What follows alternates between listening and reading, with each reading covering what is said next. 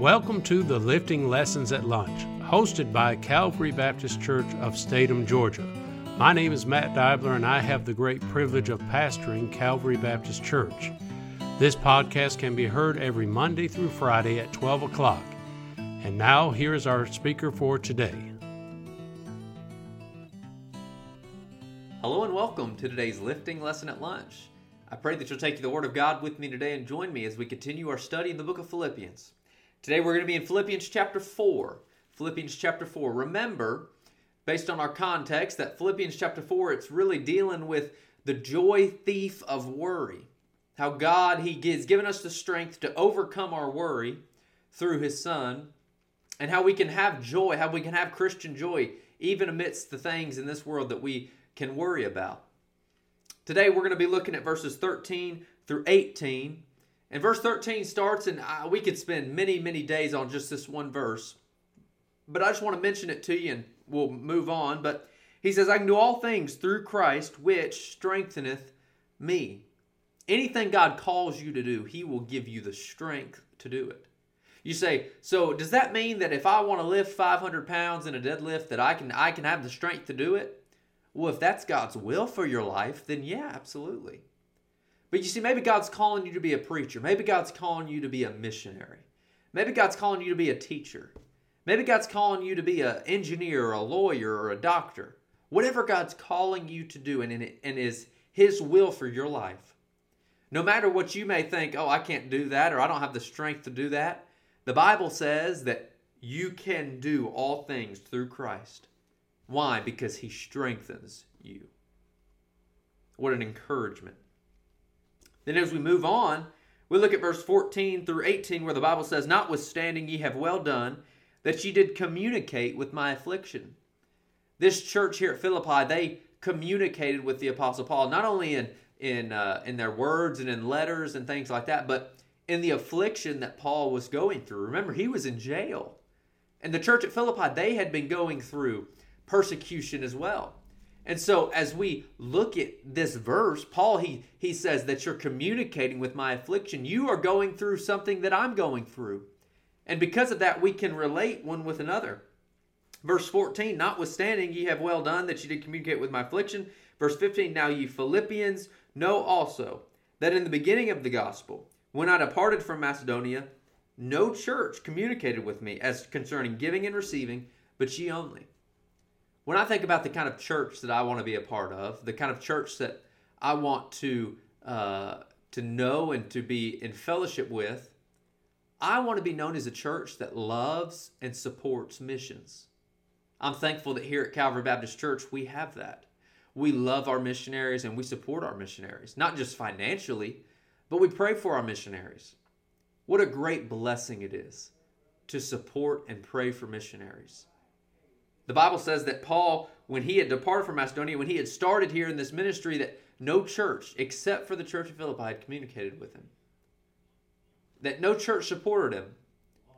I pray that no nobody ever can say that about Calvary Baptist Church. That they were a missionary and they were mistreated by us. And I don't believe that anybody has been able to say that because we are a mission loving church. And I pray that we stay that way. He says, verse 16, For even in Thessalonica ye sent once and again unto my necessity.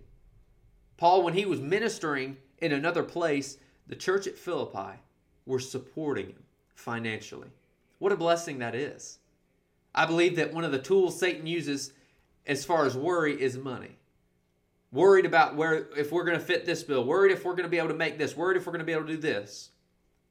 But God says that the church at Philippi, they had supported him and that Paul, he didn't even have to worry about it. They supported him. May we be that for a missionary. Verse 17, not because I desire a gift, but I desire fruit that may abound to your account. Paul here, he's saying that he hopes that their giving, that Christ, when they stand before him, that they will be rewarded for that. And guess what? I believe that they have been. And here's an evidence is that we're reading about it today and we're being encouraged by it. God put this in his inspired word about this church that they had supported him. And we see today that God's still using it. What a blessing. You never know how God's going to use you, how God's going to use your finances that you give to him. You never know how God's going to use that. Then notice verse 18 lastly, but I have all and abound, and am full, having received of Epaphroditus the things which were sent from you. Remember, the church at Philippi, they had sent Epaphroditus to Paul. And obviously, Epaphroditus was carrying the gifts and the finances and maybe even letters and cards that they had given to Paul to encourage him and to support him. Then notice this lastly an odor of sweet smell, a sacrifice acceptable, well pleasing to God.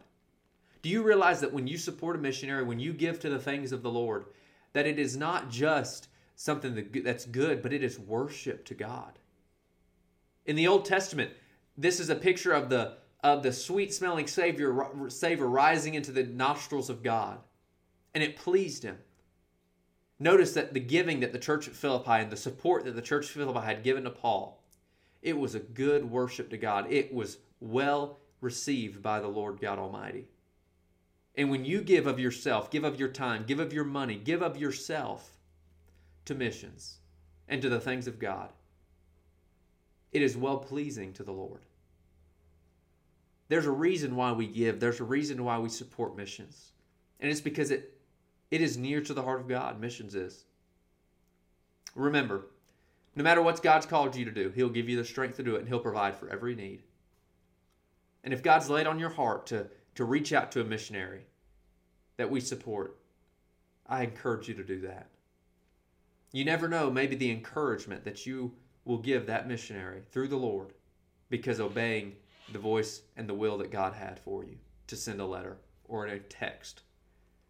I pray today that you will be encouraged by the Word of God, and I look forward to being with you again in the future. Remember, tomorrow and Wednesday will be our last two lifting lessons in the book of Philippians, and then we will be beginning a 12 week study on different topics. I pray that you have a great rest of your day and a great rest of your week, and I look forward to being with you again in the future.